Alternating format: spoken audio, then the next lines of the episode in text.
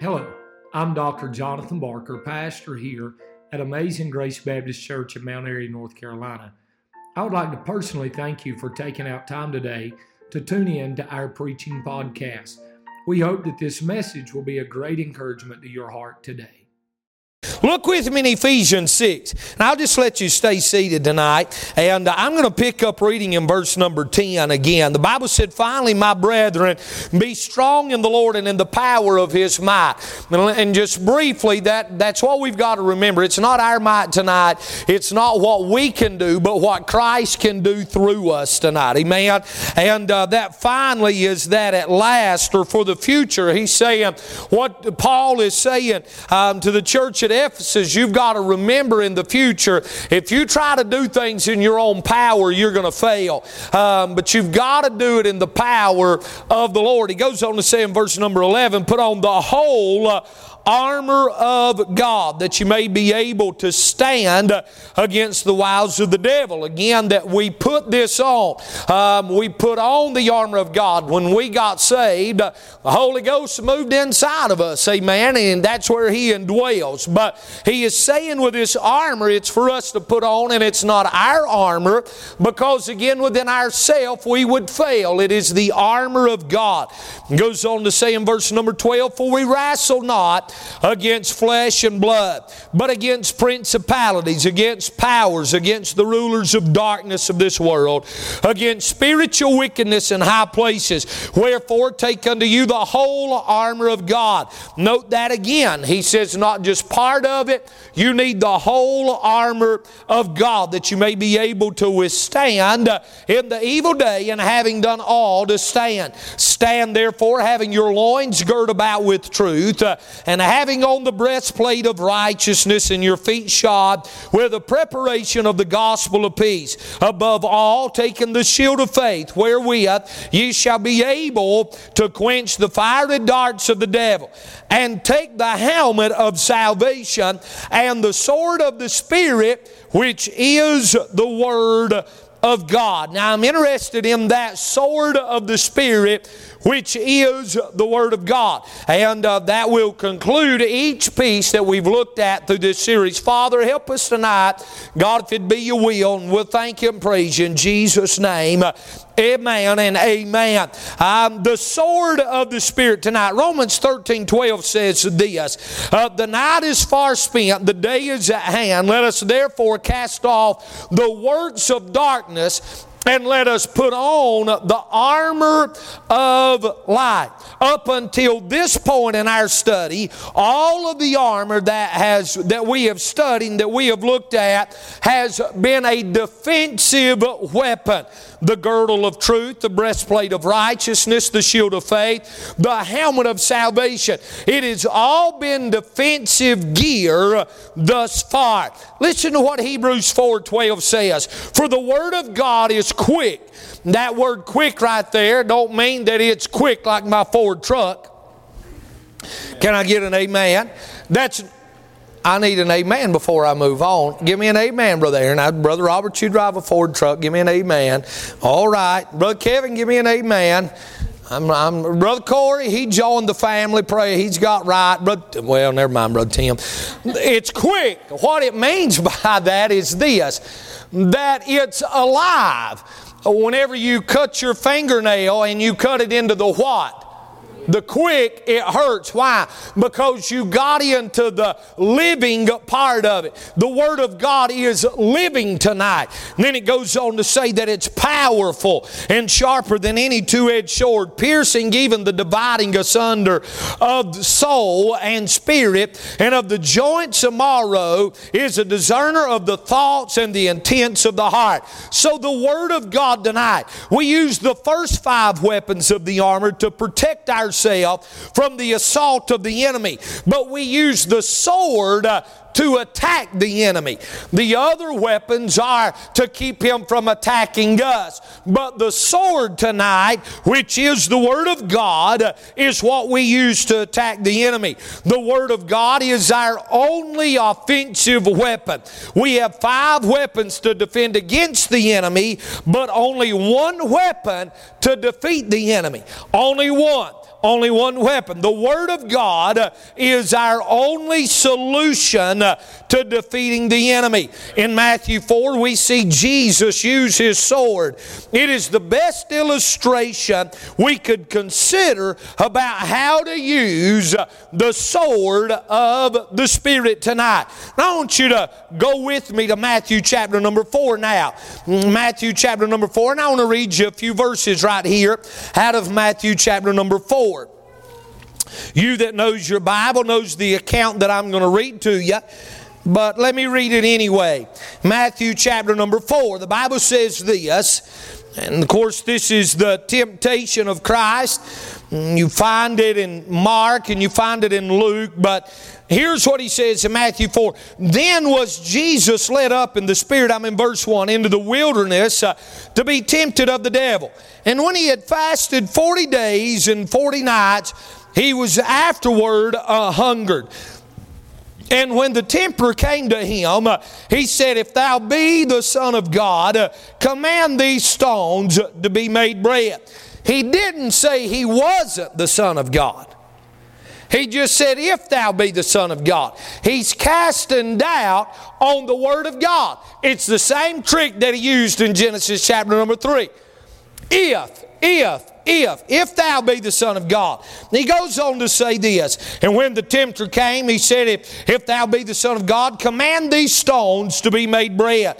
But he answered and said, It is written, Man shall not live uh, by bread alone, but by every word that proceedeth out of the mouth of God. He again in verse number six says, If thou be the Son of God, cast thyself down. Again in verse number seven, it is written again. He comes to him again in verse number eight, in verse number nine, and tempts him. And in verse number ten, watch what Jesus says again. It is written. Jesus uses the Word of God to war off Satan. Matthew chapter number 4, verse number 1 says this Then was Jesus led up of the Spirit into the wilderness to be tempted of the devil. When you study that word led up out, it means this to push as wind in a sail. In Mark chapter number 1, verse number 9, he says, Immediately the Spirit driveth him into the wilderness. That word right there, when studied out in the Greek, means this to eject, to cast forth, to expel. God arranged for this temptation or testing of Christ in the wilderness. God arranged that. We could go back and we could look at Abraham. God tested Abraham. God tested Job. We can look at numerous ones uh, that God had tested, and God uh, leads Jesus to this testing point in his ministry. Uh, now you may ask this question why? Would God test him? Well, let me give you just two or three things by way of introduction. To demonstrate that he is our compassionate high priest to demonstrate that. Hebrews 2:18 says this, for him that he himself hath suffered being tempted, he is able to succour them uh, that are tempted. That word succour right there. Here's what it means it means to aid, uh, to relieve, to help. Why was Jesus led apart? Here's the reason why to demonstrate to us uh, our compassionate high priest. Uh, he was tempted like we was, uh, yet without sin. So he knows what we're going through. Not only that, but to demonstrate Satan's devices to demonstrate the way that Satan would tempt us. I want to ask you this question. I want to ask you this question. If Satan would tempt Christ, don't you think he'd tempt us? I mean, if he really thought that he could take Christ down, do you think that we live above the snake line tonight? There's no way. It was to demonstrate Satan's uh, devices. You know what they are? It's the lust of the flesh, the lust of the eyes, and the pride of life. That every sin can be traced back to that thing right there. So, how are we going to overcome that? With the sword of the Spirit, the Word of God. It was to demonstrate Satan's devices. It was also this to demonstrate how to handle the sword of the Spirit. How do we use this tonight? How do we handle this tonight? How do we, and I, when I say handle, I'm not talking about, and you all know that I believe in taking care of the Word of God, amen? Uh, uh, but I, I, believe in having the best that there is. Matter of fact, you don't want to know how much money's tied up in that Bible right there. But anyway, the sword of the Spirit. How do we handle it? How do we use the Word of God? If, if we are going to uh, uh, win this battle against Satan, uh, if, if we're going to excel uh, in being the soldier that we need to be, we need to know how to handle the only offensive weapon that we have. I guarantee you, if you was to talk to Ryan back there tonight, Brother Ryan, uh, he could tell you exactly how to handle the weapon that he carries every day on duty. I guarantee you, he can tell you exactly how to handle the weapon uh, that he uses on the SWAT team. Let me tell you the reason why they familiarize themselves with it. If we're going to know how to handle it, then we better know something about it. Amen. The sword of the Spirit. Just because Jesus was the Son of God doesn't mean his temptations weren't real. He had laid aside his divine powers. He faced Satan as a man in human flesh using uh, the sword uh, of the Spirit. All of his quotations are directly from Deuteronomy 6 uh, and Deuteronomy 8. I wonder that morning when Jesus woke up if his daily Bible reading was in Deuteronomy. Are you with me tonight? You, you, you see, we get this concept that Jesus was God and that, that, that Jesus never battled, that no, Jesus was man. Yes, he was God, but he was man. Think about this. He didn't try to win against Satan using his human reason. He did not debate Satan through an intellect or willpower. Jesus used the very same sword that you've got laying in your lap tonight. What about that? Think about this with me. He didn't use in excess, uh, uh, or he did not exercise his divine power. He simply used uh, the Word of God to defeat Satan. Now, here's the good news. If God or Jesus, the God man, used the Word of God to defeat Satan, and I have the Word of God, somebody give me a witness, I don't have to be defeated by Satan, I can defeat Satan. Now, I'm not saying that Satan's not a powerful person because he is. We know that. But listen to me tonight. We can overcome him. Matter of fact, what did the Bible say? Here's what the Bible said in the book of Revelation. They overcame him by the blood of the Lamb and by the word of their testimony, and the love not their life, even unto death. Watch this tonight. Notice Satan's attack against Christ. Let me show you three things about it. Number one tonight, Satan's attack against Christ. And, and, and I want to say this. I want to say this to you. We need to know how to use our weapon tonight. I, I, I, don't mean this ugly, and I hope I'm wrong, but there might be somebody in here tonight that the only time you ever open your Bible is when you come to church. Man, I hope not. You're never going to be familiar with the Word of God. You're never going to be familiar with the Word of God if that's the only time you ever open it. Look at this with me tonight. Satan's attack against Christ. Number one, here's some things about it. Number one, it was to satisfy a right desire in a wrong way. It was to satisfy, and I'm going to show you how we all face this, to satisfy a right desire in the wrong way verse number 2 and 3, the Bible says, And when he fasted 40 days and 40 nights, he was afterward a hungered. That's his humanity. It's showing Jesus hungry. I, after I've fasted four hours, I'm hungry. But anyway, I should have got a bunch of amens the way some of y'all look out there. And, and when the tempter came to him, he said, If thou be the Son of God, make these stones be made bread. What is he doing? He is tempting him with the right desire in a wrong way. He's saying, if you really are God, then make these stones be made bread. Watch this. Jesus had a real body. Jesus had real desires. He got very hungry in those 40 days. He had a natural appetite. His taste buds would water with the thought of food, no doubt. Jesus could have satisfied a, a, leg, a, a legitimate desire, but in an illegitimate way. Are you hearing me tonight?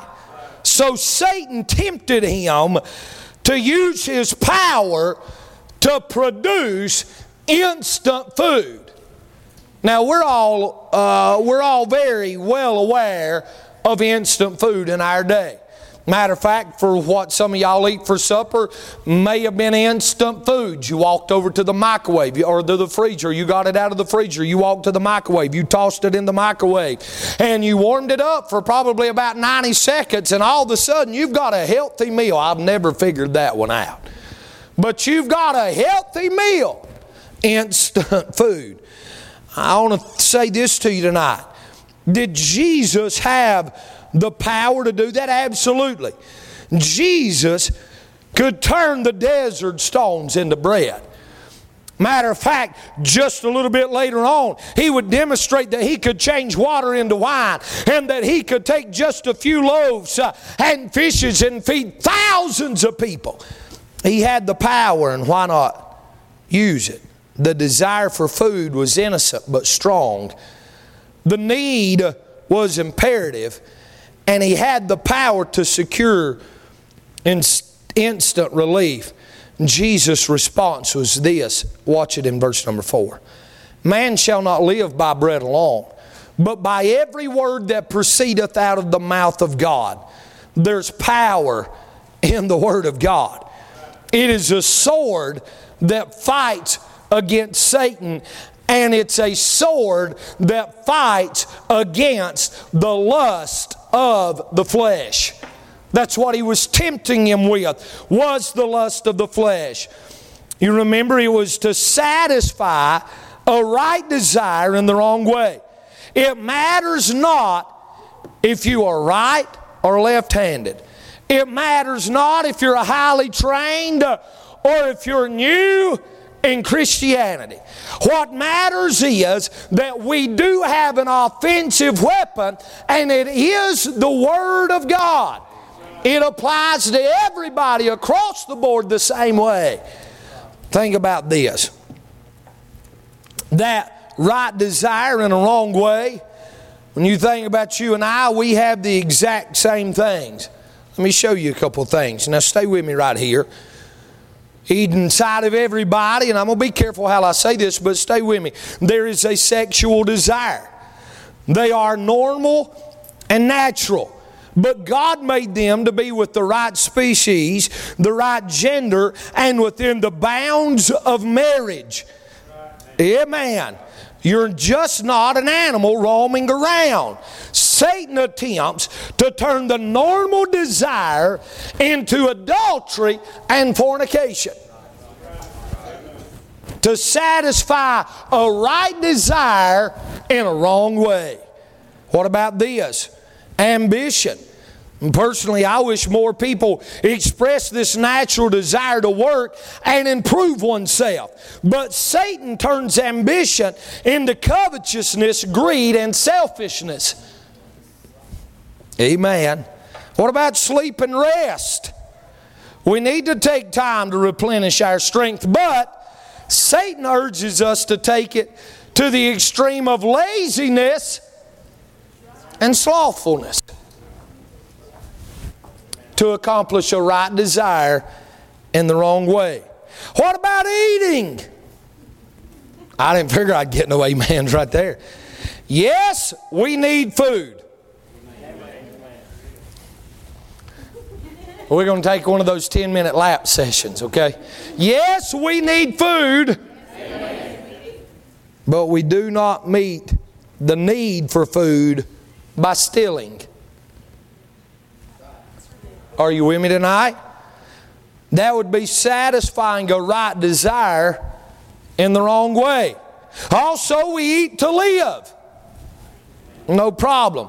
But Satan wants us to live to eat, and that's called gluttony. Amen. I went on a diet today, okay? I did. I've not had a Red Bull all day. I've not had almond joy all day. And to be real honest with you, if you want to know how I'm feeling inside, I could throw this pulpit through the door. but it's the truth. Satan tries his best to get us to satisfy a right desire in the wrong way. What did he say in Psalms 119 11? Thy word have I hid in my heart that I might not sin against God. For every temptation that you have, for every problem that you face, there is Bible to help you with that. So, what was it? I would say Satan's attack against Christ was to satisfy right desire in the wrong way, but he was to perform a sin of presumption. A sin of presumption. Look what he said in verse number 5. Then the devil taketh him up into a holy city and setteth him on a pinnacle of the temple and saith unto him, If thou be the Son of God, cast thyself down. There's the pride of life. For it is written, He shall give his angels charge concerning thee, and in their hands they shall bear thee up, lest any time thou dash thy foot against a stone. Satan pulls out a quote from Psalms 91 verse number 11, but he left out half of the verse. Here's what it says in Psalms 91 11. For he shall give his angels charge over thee to keep thee in all thy ways. He left that part out to keep thee in all thy ways. The child of God has the protection of God.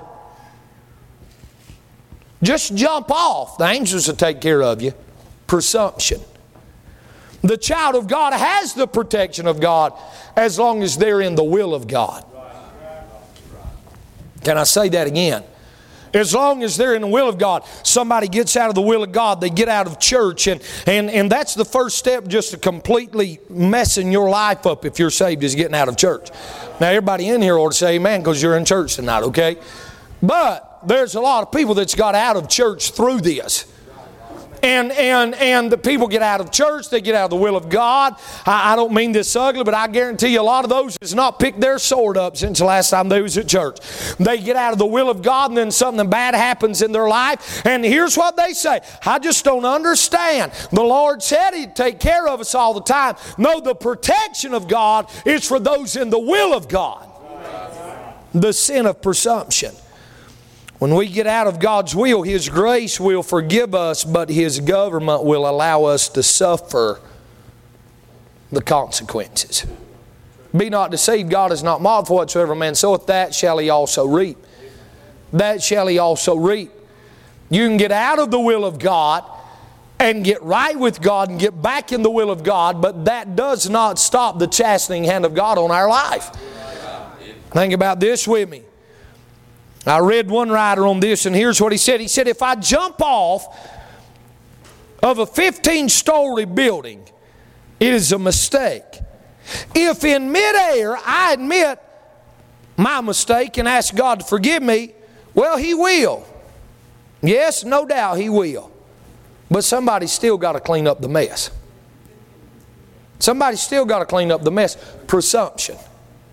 Satan will come to us and make us think that it'll be okay. Satan will come to us, and, and let me just preach to young people for a second that's not married. Satan will come to you and say, It's all right. He'll make you presume that everything will be all right if you come together out of wedlock and there's this protection and that protection, or you can just murder your baby. It'll all be all right. God will forgive you for that. It's presumption. God may forgive you, but you'll never forgive yourself. The sin of presumption. Think about this with me tonight. Think about this. Jesus was tempted with the sin of presumption. Purposely putting yourself into a situation where God has to bail you out and do a miracle in order to rescue you is a mistake. Too many times we pray ourselves out of a mistake only to jump right back into it. Only to jump right back into it. I believe God can work miracles and help us recover from our past mistakes.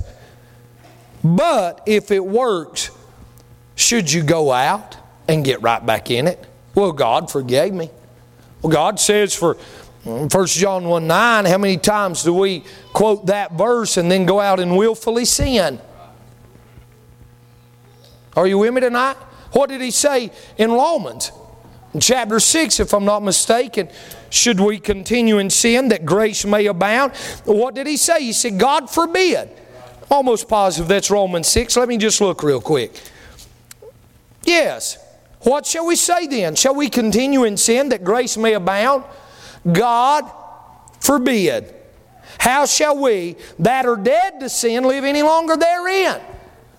And the devil will come to us and have this presumption in our mind if I do wrong, it's okay because God's going to forgive me. No, wrong's still wrong. And there's still the correcting hand of God when we do wrong. Mm. One writer said, God will grant forgiveness to every man that repents. But he may not grant repentance to every man that sins.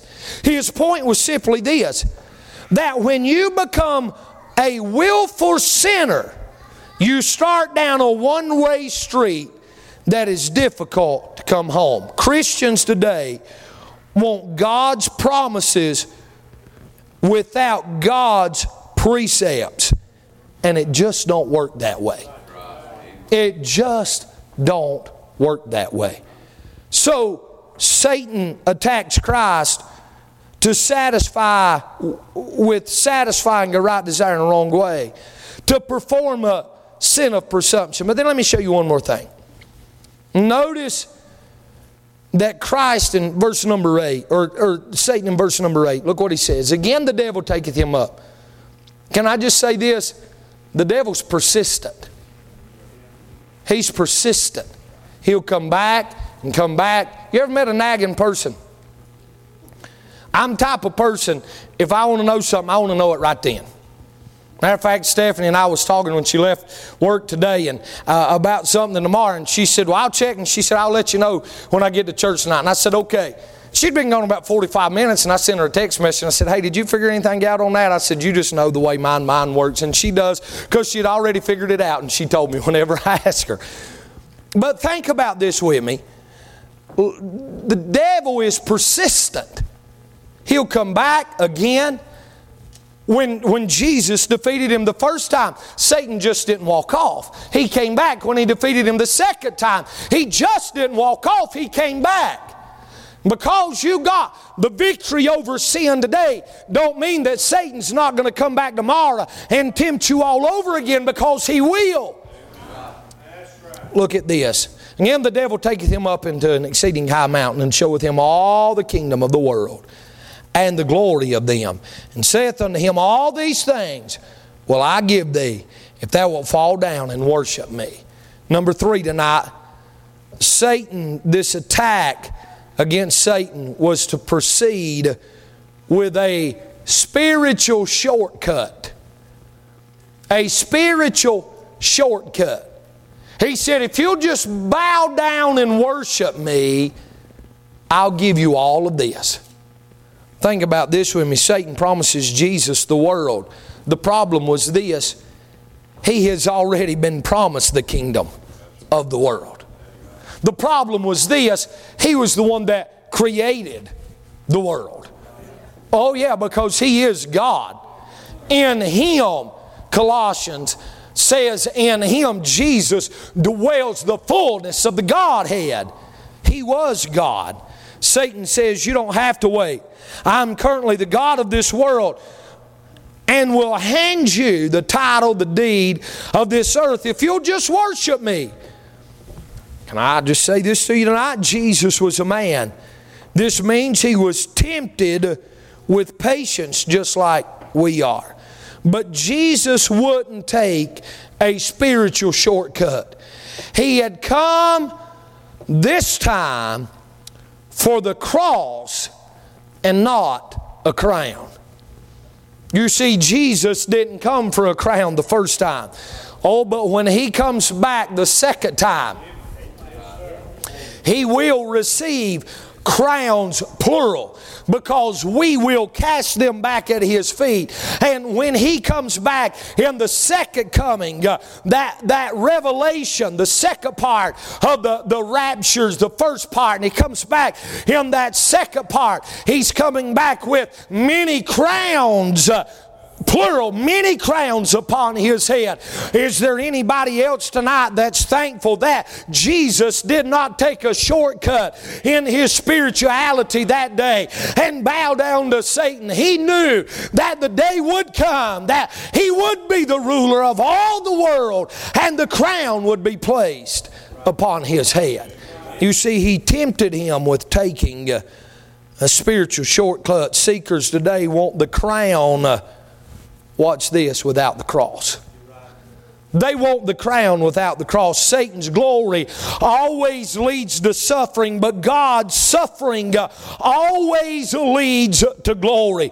I can't promise you your best life now. I won't lie to you and say that God has a wonderful plan for you in your life. If you live a life for Christ, it will probably mean that you will live a life of suffering. Yea, all that live godly shall suffer persecution. Man that is born of a woman is a few days and full of trouble.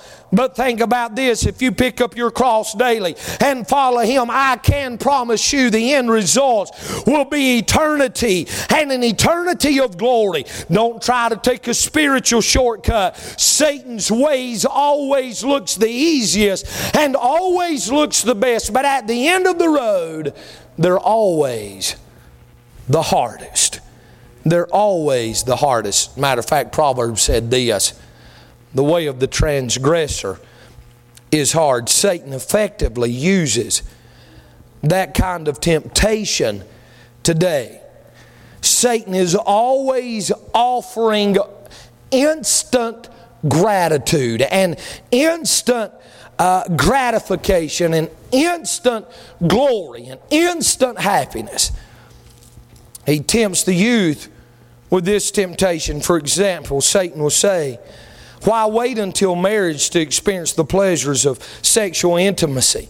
I will give it to you right now.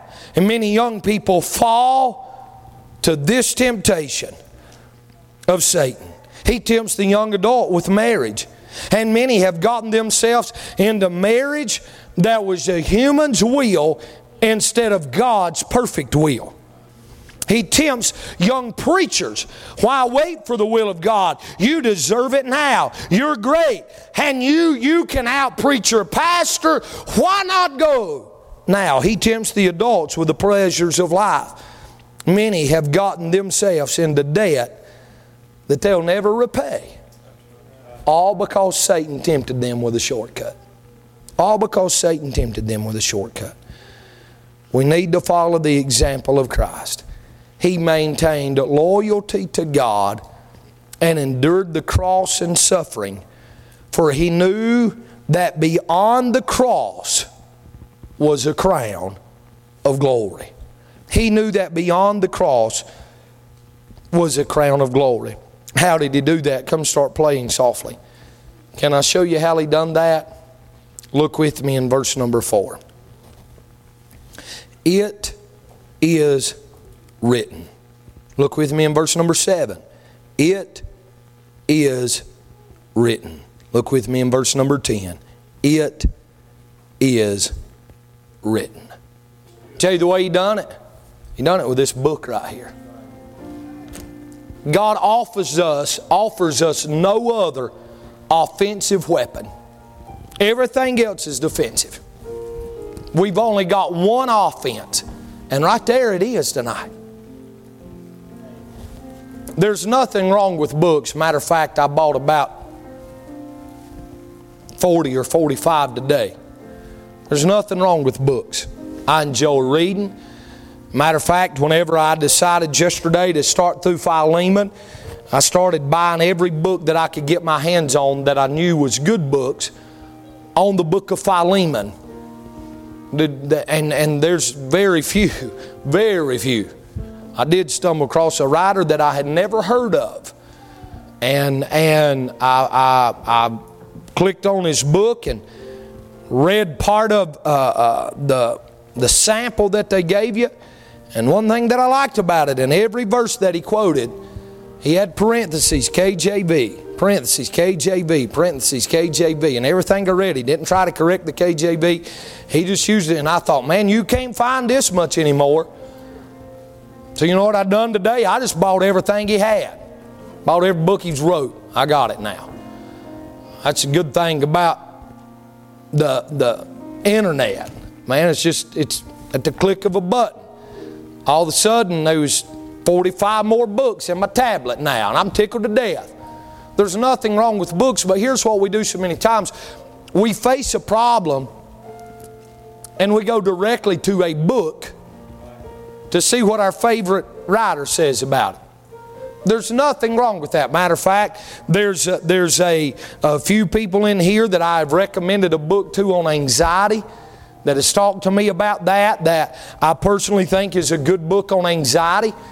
And they said that they've got help from that book. And, and, and there's nothing wrong with that, okay?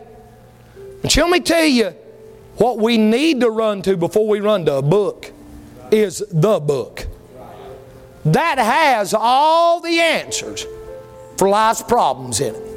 Right there it is. You say, I got a problem child. Right here's the answer. You say, My marriage is in trouble. Right here's the answer, church. So I'm dealing with an issue down at the job. Right here's the answer. I promise you, somewhere in the pages of these 66 books, God will give you help for what you're facing. God will give you help.